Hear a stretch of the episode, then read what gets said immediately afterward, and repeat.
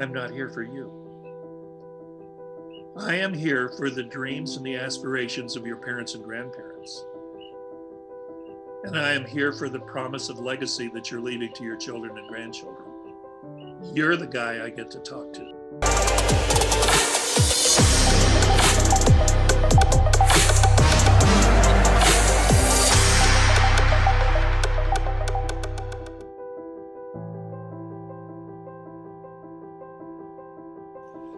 Hello again and welcome back. Welcome to another show of uh, the Conscious, Conscious, Accelerator Experience. And today I have another another member of the team, the wonderful John King, who's uh, who's uh, made time to join us from a glorious place in, in Mexico. Um, it's hard to introduce John in just one sentence, but uh, I first came across John through his book, The Tribal Leadership, which I think is uh, it's definitely one of the top 20 books or something. It's some uh, it's got some extraordinary um, accolades, so congratulations. But that really had an effect on me. I was working in corporate at the time in London, and this book became our way of thinking. And it's in many ways it's so simple um, and yet so effective. So welcome, John. Thank you first of all for writing that amazing book and impacting so many people. I have to say, it's, it's well, one of the uh, one of the um, the shining examples of a great leadership book. So, uh, well, th- thank you. You know, you're very very gracious, Lawrence, and I, I really appreciate the kind words. Uh, the truth about it is, who knew? you, know, you, you, you write it and you put it out there because this is my best offer. Mm. And this is what I think is my value add proposition. And uh, you know, and then there's thousands of books like that that are written a year, but when it caught on and then went to number one and then became one of the top 20 books, who knew? It's, you know, really, uh, it's, it's, so it was more of a, it was, you didn't think this is a bestseller when I was writing it. No, I, I, I, I didn't really have, I literally did not have a thought about that.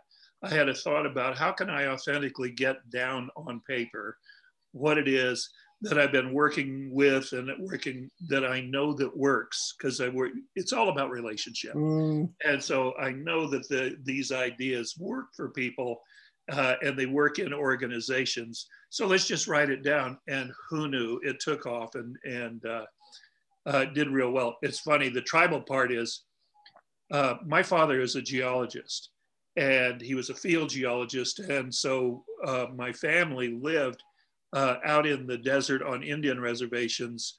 And for a while, we lived in the Hopi Nation of Oraibi, uh, uh, Arizona.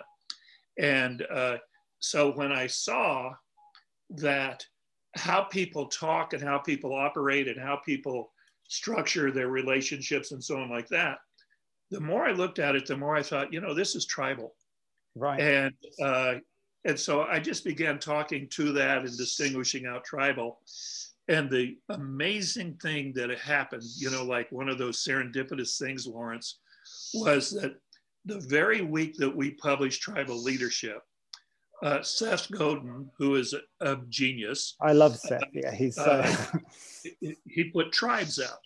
Okay. And so we kind of rode on. I think we rode on his coattails. Right. Uh, because it suddenly became this is a viable, interesting, useful conversation, the whole thing. So what can I do? And then when people in leadership positions wanted to, well, how do you, what, you know, how do, what are you distinguishing as leadership? Uh, it, it, it, just kind of fell together. So it was that kind of a blessing. It's so, and it's was that, you know, mostly, and it's been my experience, mostly what people had been doing is they had been teaching uh, management at a uh, kind of on steroids and calling it leadership. And it was annoying to me. I was teaching, lecturing at the University of Southern California in the business school. And everybody, everybody, everybody was teaching management, and there were no distinctions of leadership at all.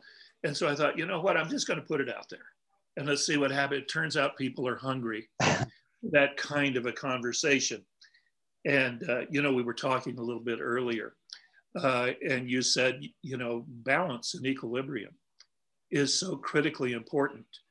And uh, I have to tell you that in the notion of triads, which I talk about, the uh, contextual triad for all of my work is something called strength, balance, and flexibility. Really? and where I got it, you know, things come from strange places, and I got it from yoga.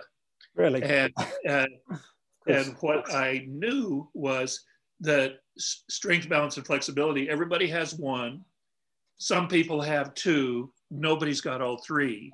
so you have to put people together that actually fill in the holes in your game. So I'm a guy who was at the time was very flexible. I needed to surround myself with people who were well balanced mm-hmm. and who had great strength like that. And we would form uh, our little kind of partnership groupings. And, uh, and if we did it correctly, if we did it in a way where we were surrendered to each other and we were surrendered to some kind of greater vision, something I like to call a noble cause, if we were surrendered into that and we were all aligned on that, we could actually do some pretty amazing stuff. So strength, balance, and flexibility. So I so much appreciate you know when you brought that up about sure. It uh, is it is all about balance isn't it? You realize this is a higher order and when we're in balance we're, we're, we're healthy.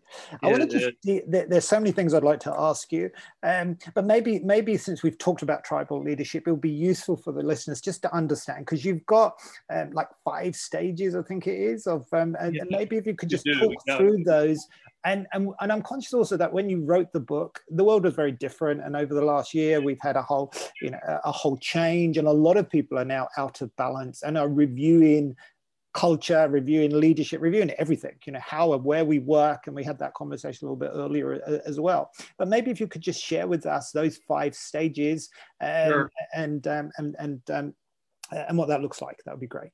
Yeah, the uh, and as I say this, so they're in ascending order stages one, two, three, four, and five, and uh, they're two separate conversations. So I'll do I'll separate them out. The first conversation is linguistic. It's how people talk at the at the level of stages one, two, three, four, and five, and uh, the ones that are really the operative stages are two, three, and four. But stage one, stage one is not you, it's not me, it's not anybody we know. It's people who are usually uh, institutionalized or incarcerated. It's about 3% of the population. Uh, they are undermining, they undermine every culture that they're in. They're kind of by themselves, so they have a feeling of being alienated. And they have a language that if you threw a net over all of their language, the language is life sucks. So that's about 3% of the population. Stage two, however, comes into play very powerfully next, and that's you and me on a bad day. So, you and me on a bad day, what happens is we're ineffective. So, this stage is called ineffective.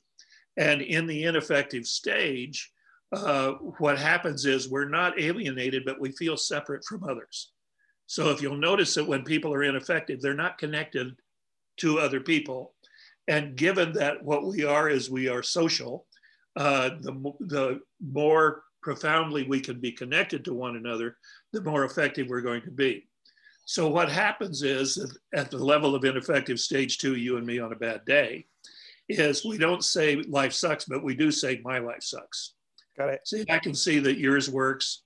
And if I had your curly hair, or if I had your MBA, or I, I had your connections, or something like my life would, but I don't, so it doesn't. and so that's stage two. Got it. And it's uh, uh, it's a kind of a, a, a position where the people uh, are suffering. Uh, they feel that they're not being understood, listened to, heard. They're not connected. Okay. Where you run into this a lot is when you go your very first few days on a job mm. or when your first few days when you went into university or uh, mm. went to a new situation and you're not connected to anybody mm. and you're ineffective and your life mm. sucks no, I can see that. And I guess you're feeling um, almost threatened by the um, You're feeling threatened. You're feeling like a martyr. You're feeling like nobody gets you. My mommy, my mm. mom used to say, nobody loves me everybody hates me i'm going to the garden and eat worms that, you really feel that way about it yeah. stage three is connected at the navel to stage two they are symbiotic Uh, they depend on each other. Stage three is useful, people who are useful. They get rewarded for their work. They uh, uh, are effective at what they do. They have a relationship to people are, who are ineffective because they, uh, because they are hierarchical, they're competitive, they've won the game, and uh, they uh, the way that they talk is they don't say life sucks or my life sucks. What they say is i'm great. And in the way of saying i'm great in the silence lawrence they say and you're not. And i have the stats to prove so these are very competitive people this is where sports works out Mm. This is a zero sum game sort of thing where there's a winner and a loser, and stage three is the winner, stage two is the loser. Mm, interesting. They will lie, cheat, and steal. Got it. Stay where they are. Interesting. Uh, so very, very ego centered. Oh, very, very ego centered. And uh, the point of it is they're not alienated, they're not separate, but they're interested in one thing, and that is personal domination. Got it. So that's stage three. well, all of that is what we do is a me, me, me mm-hmm. kind of relationship in the world, and that's what, how they talk. Stage four is where real leadership begins. It's where health begins, by the way. So the people who are at stage four have had some kind of an insight. And part of the insight is this everybody thinks they're a good team player. They're not uh, they're uh, people think they're a good team player in a kind of a star and supporting cast kind of milieu as long as I'm the star. uh, but the reason that people are not good team players is because generally speaking, people are not good partners. We've learned partnership at stage three and stage two, so it's junior partner, senior partner, which is a nice way of saying master slave. and uh, uh, you know, it doesn't have uh, a co-equal kind of relationship. Well, at stage four, people consciously design a non-zero sum positive outcome game where we're in this together and we win or we lose together. And in this game, uh, it's called important. These are important relationships. And in these important relationships, rather than saying, uh, life sucks, my life sucks, I'm great, you're not, they actually consciously shift gears and they say, we are great together. Oh, and they start operating out of we are great together.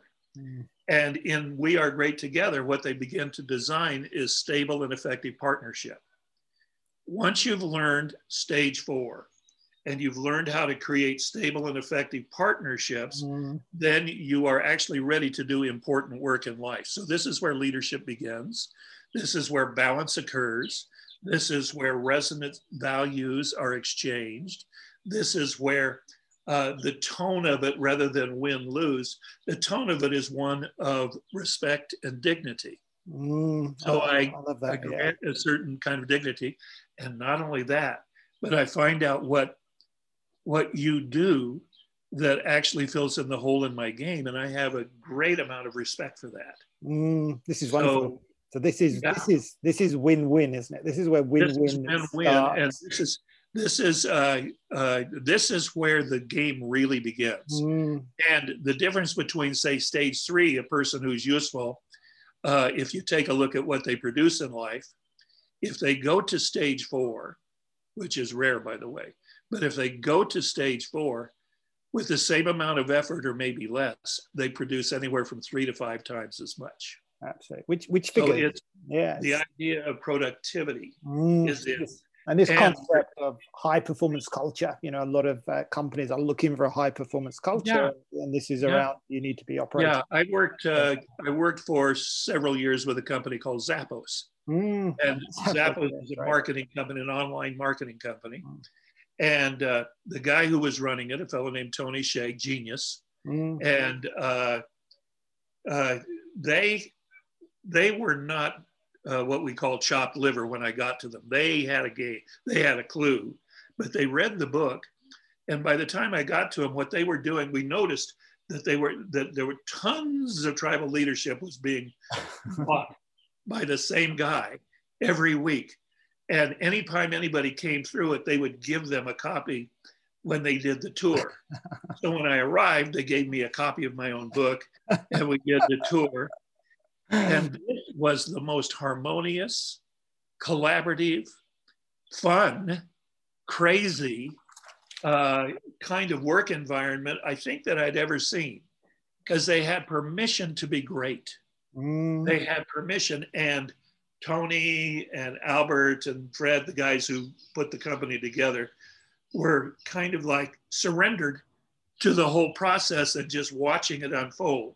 Mm. And this is where I saw that what they were practicing was virtues of health and well being for everybody in the program, everybody that was working there, and a certain level of practicing the virtue of justice.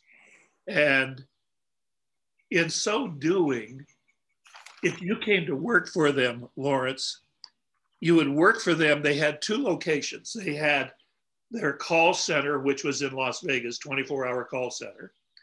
And then in Lexington, Kentucky, across the country, right next to the UPS station was their, their uh, warehouse where they sent everything out. Right. They would make a promise, and their promise would be that you would have your delivery in five days and you would get it the next day. So you start out with, boy, you're just delighted. then as you opened the package of what they were selling you, there would be a return form in there and the postage was already paid and it was already filled out. Wow. So you take it out, you try it on. If you didn't like it, put it back in the box, tape it up, and give it right back to them. And it was mailed back and they would send you another one. Wow. So let's say you went to work in Las Vegas and you worked there for about a month or six weeks, and then they sent you across the country for a month and a half to work in Lexington, Kentucky, where you were boxing things up and sending things mm-hmm. out. So you learned their business, the key aspects of their business.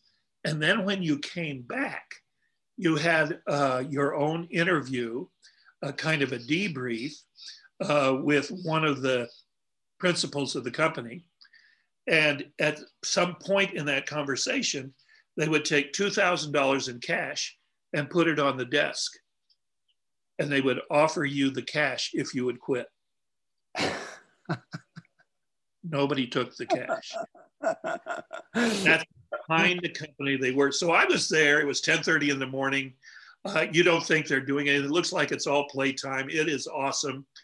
And I'm looking at this uh, kind of running tally, and they kept their tally from midnight on, 10:30 in the morning. Now, we got interrupted because a conga line of about 10 people with costumes on came through dancing a samba and just taking a dance break. And when they got through, but I looked up on the scorecard and they had done $23.5 million since midnight.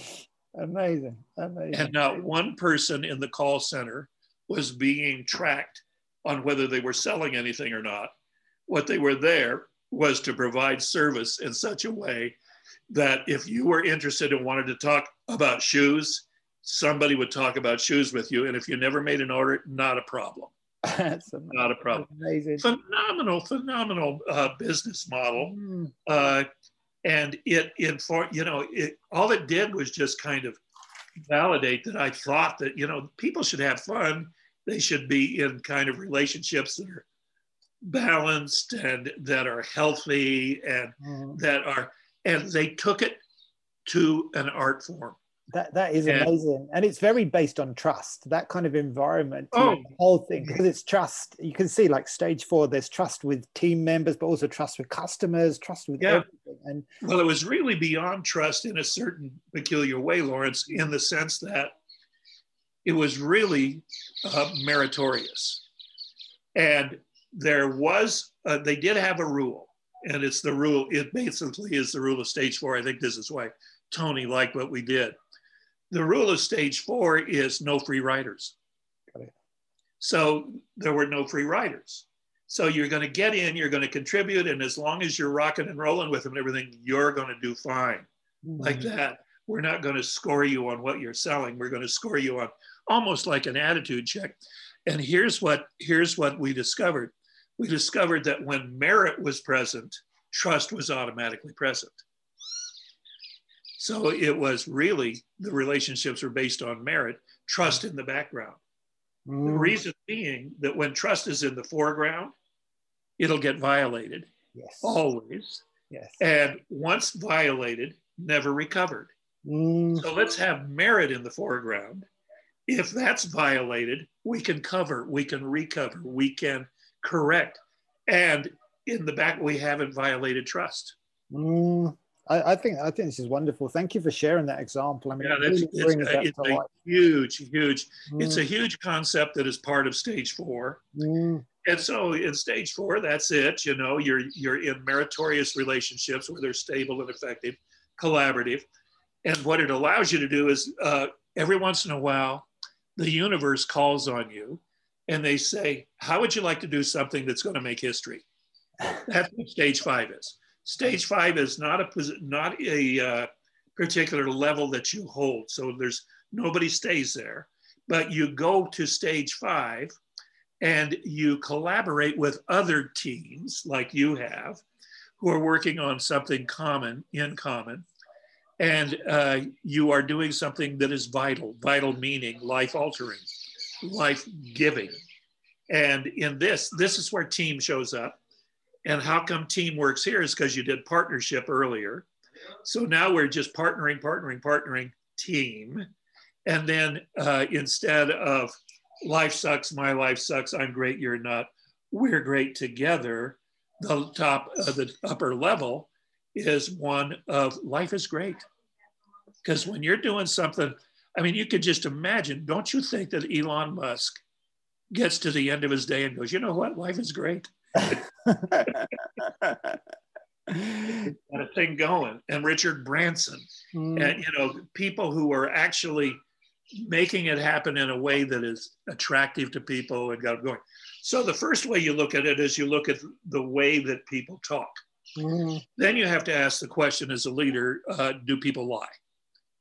And the answer is yes. And then the question is how often? And the answer is all the time. In fact, every time. so what do we do? Because people will represent themselves as win-win.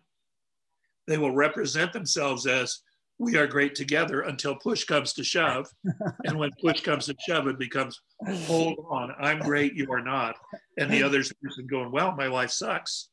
It's, and there you are, caught in that toggle. Yeah. So what we found is that the way that we uh, organize our structures, how we work together, when you look at them, uh, at stage four, everybody's connected to everybody is connected to everybody. Everybody has it's like the internet. Everybody has access to all the information all the time. And everybody is regarded inside of dignity inside of respect. Everyone uh, does something that a friend of mine calls leads from their current position right i love that. So stage four is a lead from your current position kind of place and then we come together and wow you get out there and you do something amazing. Then you go home and you do your war stories and you talk about it, and you wait around for the next call from the world uh, to go out there and do something astonishing so, so, if you step right back, so you've got those five stages, and I think we all relate to those stages, and you can see, and in, in and I guess the thoughts that go through my mind is like, which stage do I operate in? So I've definitely experienced many of those stages, and I, have experienced stage five, stage stage four, and again thinking about different work contexts. Um, but is there a practical way of uh, really identifying where you are? Because it's quite fluid; you move back and forward based. Yeah, uh, well, it's two things. Uh, it one is listening closely to the netted out conversation about people mm-hmm. talk, because stage three is pretty much I'm great and you're not, and you can hear it. And, uh, and generally, we kind of step over it.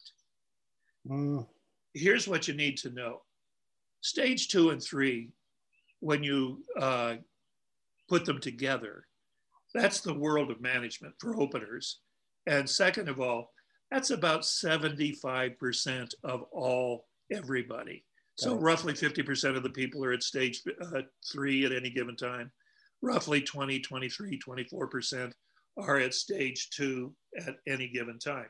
So mostly the default, uh, what is called, do you know this expression, the thrown position? Um, I don't know. Okay, if you took dice and you just threw them and you just got what came up, that's thrown. So stages one, two, and three are thrown okay. for human. We just do that naturally. Mm-hmm. Okay. Mm-hmm. Stage four and five are designed. So that's distinct from thrown. When okay. you understand that you've been living a thrown life, you become interested in how do I design a life? And one of the things that you understand or you, be, you come to uh, uh, uh, kind of a presence to is that what it is to be a human being is to be ultra social. Mm. And if I'm trying to do this on my own or be better than or whatever, I'm just doing some version of, of master slave. Mm. But if I could actually create a tribe where we were aligned on something that was a worthwhile vision, that and people were in the tribe because they chose their way in mm. and they were had the capability of leading from their current position. They had and the tool that they brought the specialty that they brought was two things. One is they had a meritorious skill set that we could use. And the second is they were surrendered to the tribe. Yes of course. So if i'm surrendered to the greater good or the tribe or the vision like that, we are having wholly different kinds of conversations. At the level of stage two and three, the conversations that are occurring are about commitment, integrity, responsibility, and accountability. But Lawrence, if you were um, training to go to the Olympics, mm and you really knew that you had an opportunity if you got there and you had did your best you had an opportunity to medal in the olympics so you are going for the gold okay? You really are. It's not just a nice idea. You're training for this. And i were your coach and i came in and i had a conversation with you that was about commitment integrity responsibility and accountability. You would fire me in a heartbeat. That is a lower level junior conversation. Now, it's the one you hear, it's the one that you hear all the time. But champions are interested in conversations that are in their ascending or descending order noble cause, vision, mission, goals, and accomplishments. Mm and they're interested in what am I doing today that is actually going to get me to my goal, which is going to actually fulfill on my mission, which is actually going to uh, uh, get me to the point where I have actually created the vision and fulfilled on the vision, which has me to the point where that was the noble cause. So if you're a, a, an Olympian, if you're a champion, mm-hmm. then I'm going to have conversations with you on the level of noble cause, vision, mission, rather than uh, commitment and integrity. Now, this is different, but at stage two and three, that's all they're having is the commitment integrity conversation. Uh, at stage four, the only conversation we're having is the vision, mission, noble cause, and what'd you do today? it's a different quality completely because different why because i'm interacting with you and it's a it's an act of grace to grant that you are actually inside of a partnership with champions mm. but that's your attitude mm. So this this word attitude comes up uh, regularly yeah. so it very much is an attitude of the of yeah the it's designed mm. so thrown is well i don't have any proof that he blah blah blah that's my thrown conversation. So therefore, he's very ordinary, in fact, not good enough, and I'm I'm great, and he's not. Mm. That's what you're given by, and that- given by the thrown conversation.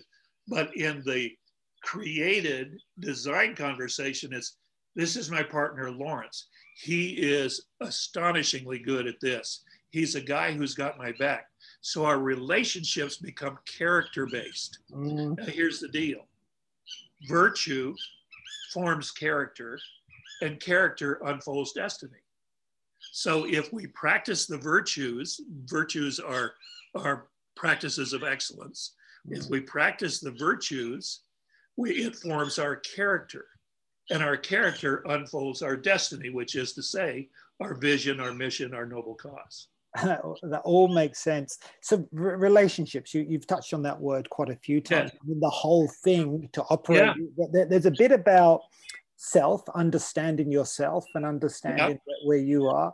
And then there's also a piece around understanding the people that you mix with, your tribe, because that yep. will that that either lifts everyone up or pushes everyone down. You know, and I've yep. the work I do, you talk to companies about culture change and the, the cultures with with, uh, with, this lens are clearly operating at a two or a three in, in, in, many in many instances and, and want to and want to actually progress but what what are your thoughts about relationships and and really um, you know because we're in the age of collaboration a lot of people are talking about collaborating but collaboration yeah. requires relationships that are based on on, on yeah mostly i see uh, collaborate according to my definition of collaboration. I would like exactly. it. So yes, that's, that, but here's the deal. Mm. I don't care what business you're in. I don't care if you're an architect. I don't care if you're in real estate. I don't care if you're in finance or uh, you do tax returns or uh, what form of business you do, or if you're a professional dancer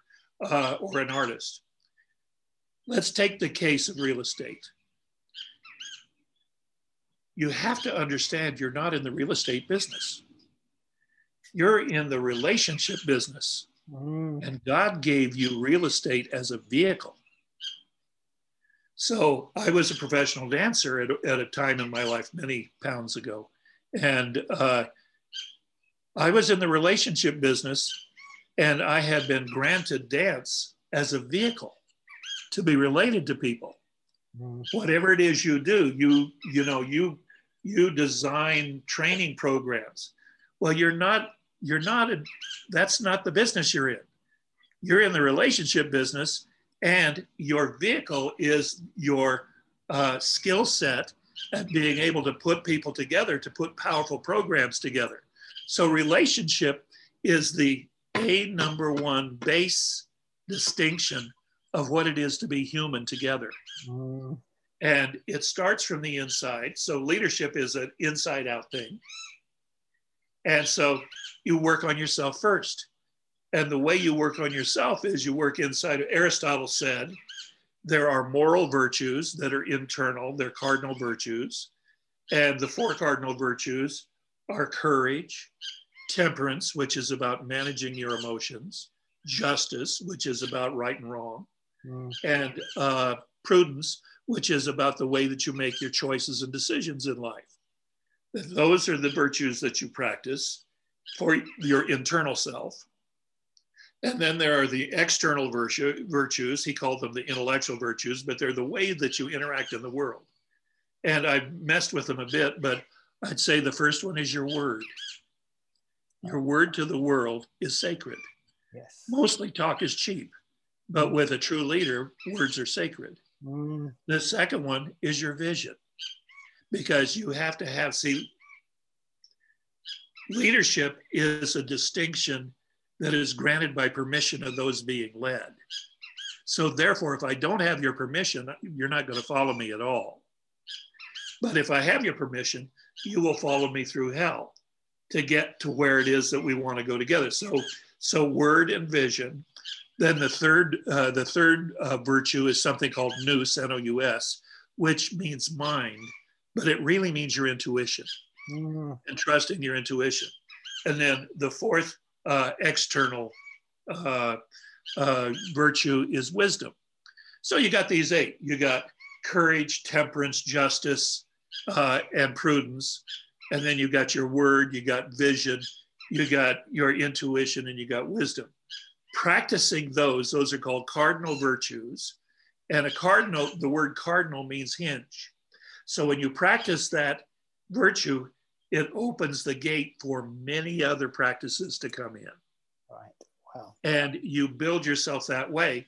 Mm-hmm. And it sets you up to answer the four critical questions that a leader has to answer. And the four critical questions is Am I the right one? Is this the right place? Is this the right time? And do I have the right plan? So you practice those virtues to support the four questions. This is an Aristotelian conversation. Mm-hmm. because I don't think we've come a long ways since Aristotle, frankly.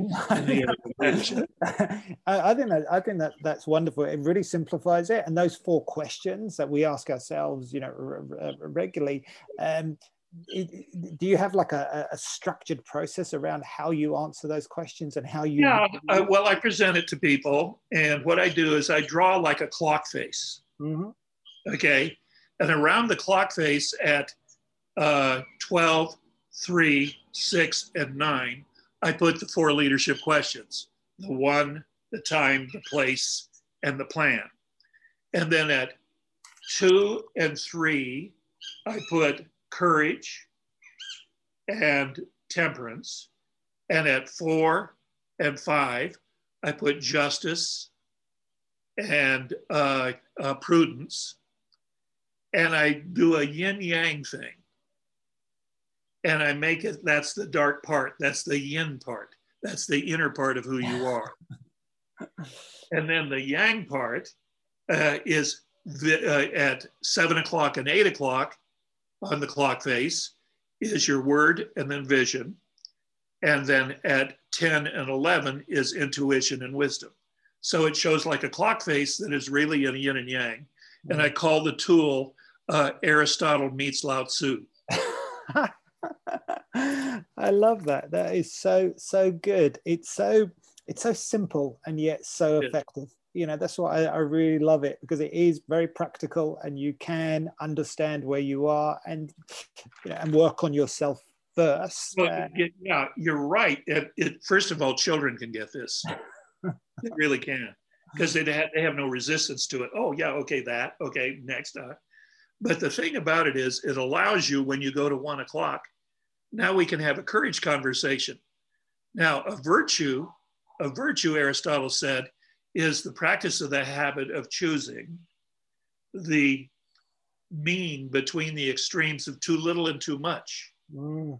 in the matter of your actions and, and your emotions. This is why, when you were a child, you were taught a little, you were taught some version of a story called Little Red, Ri- uh, no, uh, Goldilocks and the Three mm. Bears. Turns out, if you go to Russia, they have a, a story called Masha and the Three Bears. And if you go to Southeast Asia, they have a uh, Three Bears story. If you go to Mexico, they have a story about a girl with little red curls and three bears. So, why did you? Why were you taught this question? Why is it taught universally? Is to teach you the mean between the extremes. She goes into the house one chair is too big, one's too small, one's just right. she goes to the kitchen. One porridge is too hot, one is too cold, one is just right. She goes into the bedroom. One bed is too soft, one is too hard, another is just right. You are being taught the golden mean. Now, your mom didn't know that, or your dad didn't know that, but that's what it is. Mm. So you take a look at courage, and courage is the mean between too little courage is cowardice. Too much courage is recklessness.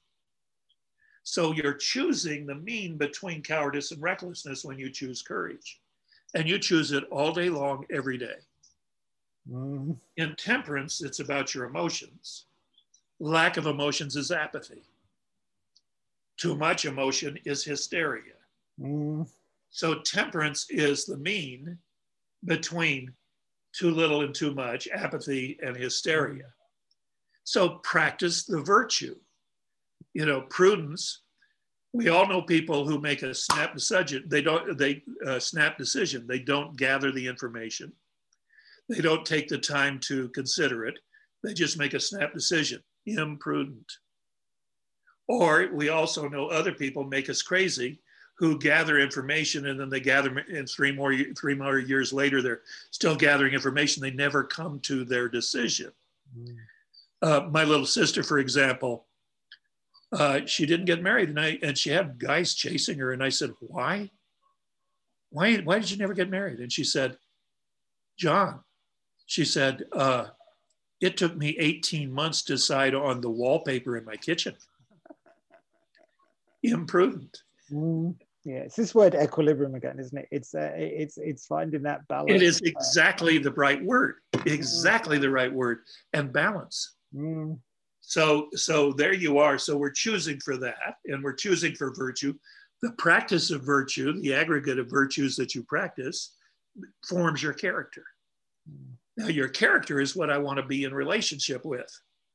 Sure. And the relationship has three certain levels. There's a level called character. There's a level called utility. Most businesses are on the level of utilitarian. Mm. So, uh, and they're kind of what's in it for me. Mm. And then there's the lowest level, which is pleasure. You know, you and I like to go bowling. So we go bowling, and then you get tired of bowling. We have no more relationship. Right. Got it. Or we do business and what's in it for me, but then you decide, well, you know, there's not enough in this for me, mm-hmm. whatever, and you're gone. Utilitarian. So all relationships at stage four are character based relationships. Those are, I got your back, you got my back, we got each other's back. I'm mm-hmm. in this with you. And we are both zeroed in on and aligned on the noble cause, the vision, and the mission. So, yeah. so that's how you build champions and that's and is that what you do like when you work with a with a with yeah. an organization that's what you would do you help that's them exactly the conversation that i have yes it's what words are we using where are we now and then how so there's a lot of um in, inner transformation required to really shift because yeah, the yeah. word when you speak a, a, word that comes to my mind a lot is unlearn you know i've been doing some work with indigenous uh, cultures here in australia and it's been very interesting because a lot of what they teach and have done for you know th- thousands of years is tribal leadership how to operate at, at a stage at a stage four stage five um, level. Um, and it's it's almost ingrained in the cultures from from a very young age. Uh, in, in, in, our culture, uh, we have a different way of um, of um, of um, of teaching, if you like, or we have done certainly. And some of those um, some of those more stage three principles, i.e., there's there's not enough to go around, and those types of things can encourage uh, a, a, encourage a, a, stage, let's call it a stage three level of thinking.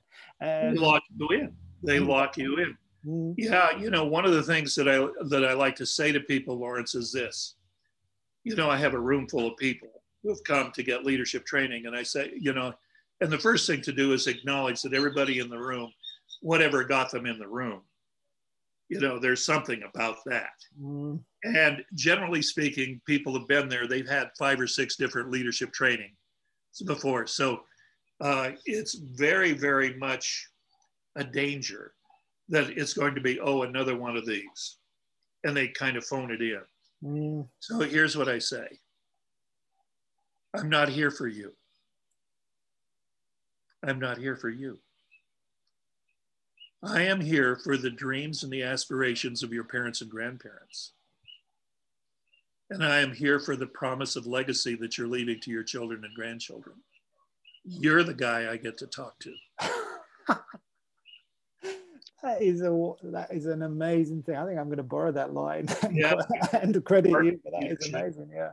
Yeah, because we're not going to be thinking, I'm not having a management conversation. I'm not going to have. I am not going to have a conversation with you about what is it that you're going to accomplish in the next 90 to 120 days. And oh, by the way, it's a matter of your commitment and your integrity and your accountability. And your, I'm not going to have that conversation. That's insulting. You are a champion. I'm going to have a conversation that began the day that your oldest grandfather was born and will end when your youngest grandchild dies. It's about 150 years. So you want to look that you are part of the chain of leadership that has been passing through your family. And you want to get that the question that you are organized around, if you are really smart, is who are my partners? And you put down my, my parents and my grandparents and my children, my grandchildren then Lawrence.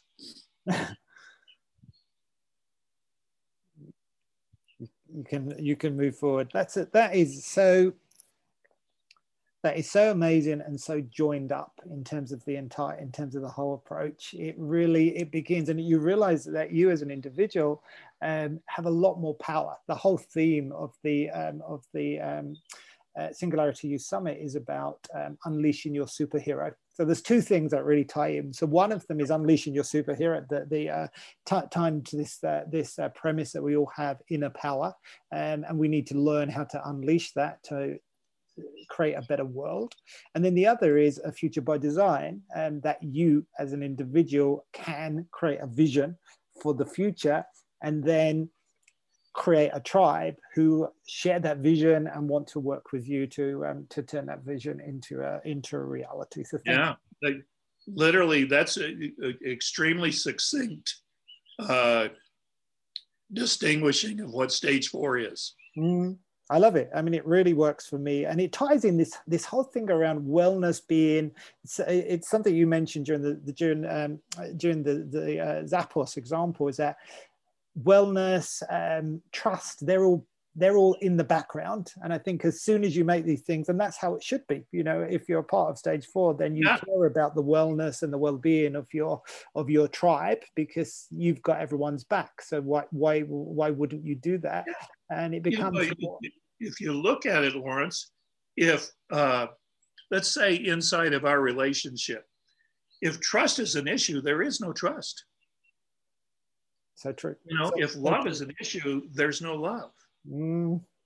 You know, but uh, if it is a living, breathing kind of distinction that is really literally the ecology of our of our relationship because that's what you are as a leader is you're an ecologist mm-hmm. and you're creating uh, uh, you know a kind of ecology or or environment for people to flourish in Yes. And your job is to not mess with the people. Your job is to tend to the ecology of things. Keep working for people. Mm, Successful uh, and powerful, effective leaders are the kind of people who are kind of always looking at the uh, the context of things and dealing with the uh, what I call the clearing, mm. dealing with the clearing and keeping it clean and pure and straight and right because people get in and they clutter things up and they put debris in there and they put gossip in there and they put uh, all kinds of attitudinal things and and points of view and being right and you know i mean at stage two and three there's only two things human people uh, humans care about which is being right and looking good. That's all they care about. So that's all so your clearing is filled up with people being right and looking good and making others wrong and everything. There's no workability. Stage four is a platform of workability, but it's designed. It's not mm, you design. I love this. You're a, a, as a leader, you're an ecologist. Uh, I haven't thought. Yeah. Of, you know, we use words like uh, ecosystem a lot, but being an yeah. ecologist, that, I think that metaphor really, really helps. It also kind of touches on the point that because often you you can think of a leader as someone who has formal responsibility, which I guess is more of a manager, whereas yeah. a leader can be anyone. You know, anyone who takes uh, who is willing to do that work and um, and will create a um, anyone who's willing to champion. Uh, Listen, uh, the newest guy in, the newest guy in can provide leadership. Mm. You know, my my friend, uh, his name is Wayne Pollard, and he retired as a lieutenant colonel and highly decorated in the army. Flew helicopters. He taught leadership at West Point, which is our military academy this guy knows something about it, okay? And he invented a whole distinction around what he called lead from your current position. So, whoever you are, you have an access to leadership. You may not be the manager, you may not be the one who's accountable, you may not be the one who's, you know, being, but you can definitely provide leadership. Mm-hmm. You can get up underneath people. You can, and when you have, you know, uh, uh, we have a, in our military, we have a, a, an elite group called the US Navy SEALs.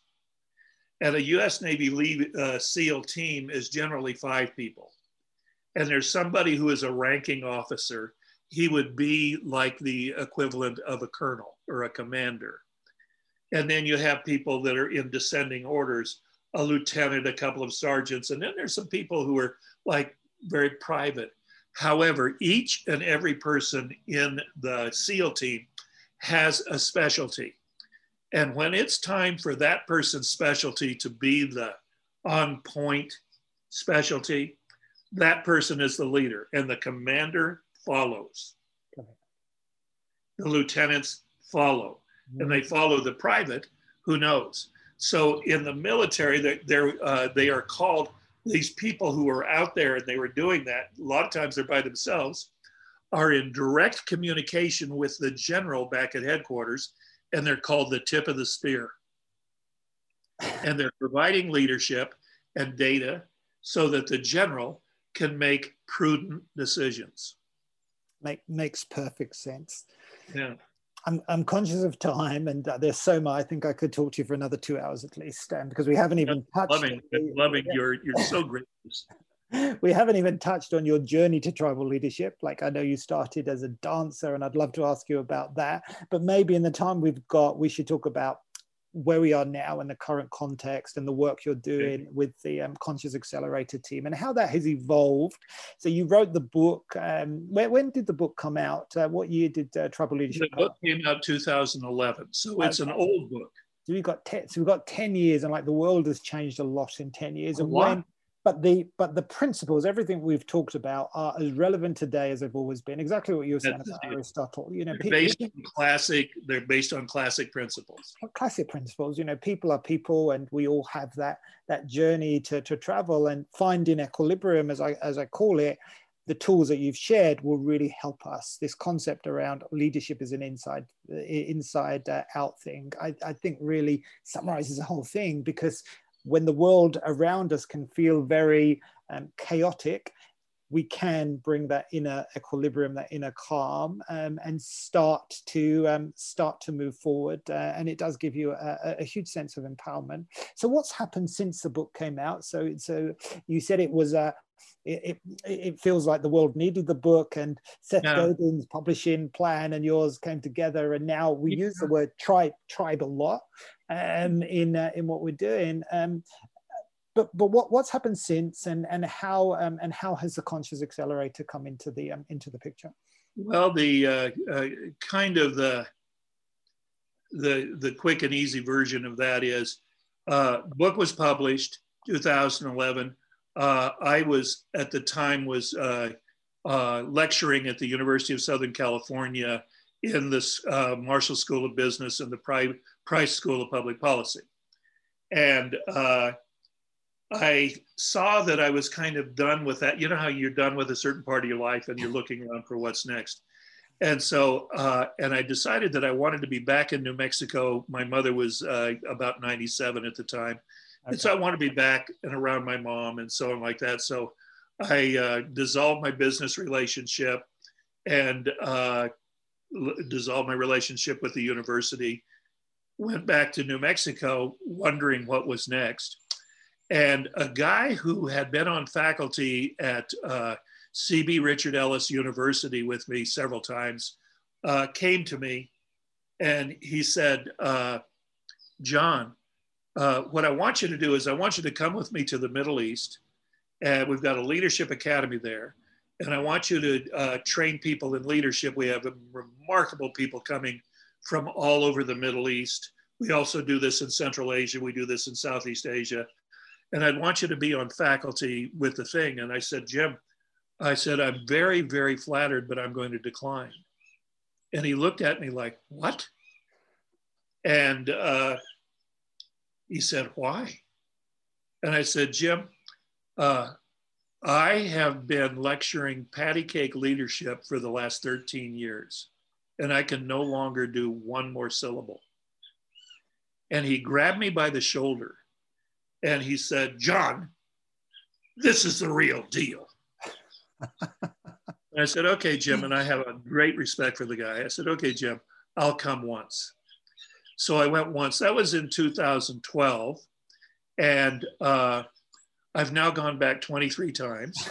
it is the real deal. So I teach and I lead in leadership academies around the world, uh, Central Asia, uh, Middle East, Southeast Asia, and in Moscow.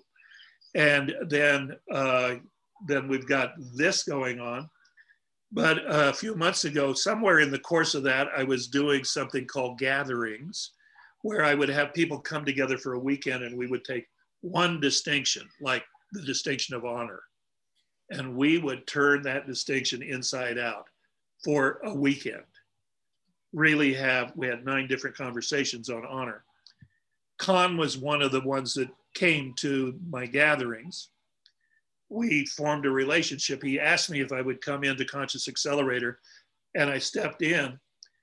And what happened was, what happened was Ian and Stephen and Holly and Con and we had a kind of a leadership jazz quintet where we could just start talking and wow, music was happening, empowerment was happening.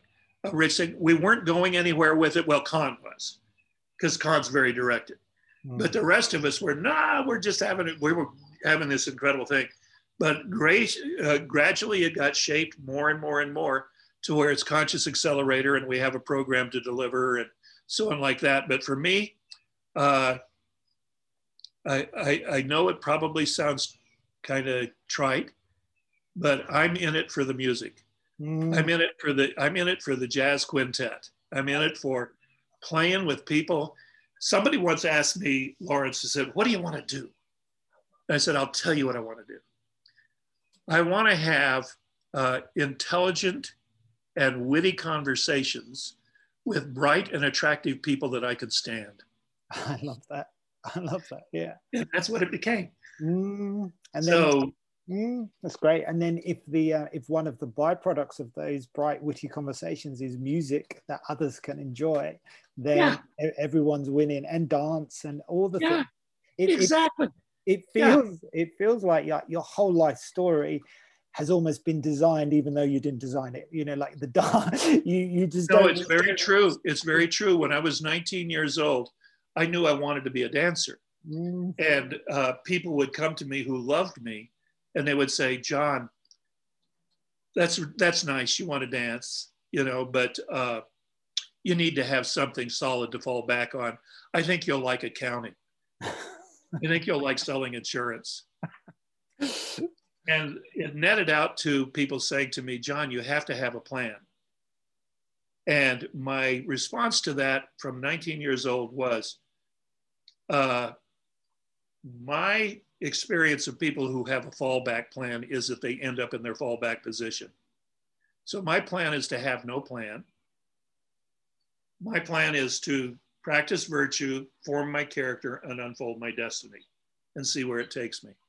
I love that, and I think on that note, let's let's wrap up. Um, John, uh, thank you so much for spending time with us today, for sharing your wisdom, sharing your knowledge, and for sharing your music. I have to say, because I, uh, you know, this podcast, this uh, this show, it's all about helping people find equilibrium, and we've talked about many, many, uh, many, many ideas. And I, I, for one, feel much more in equilibrium now than I did when we first started talking. So thank wow, you. Wow, so wow, how gracious of you.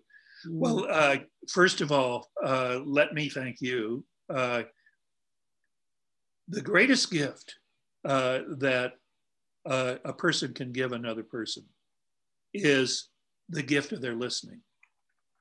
And I feel that I've been listened into existence as something like my best self.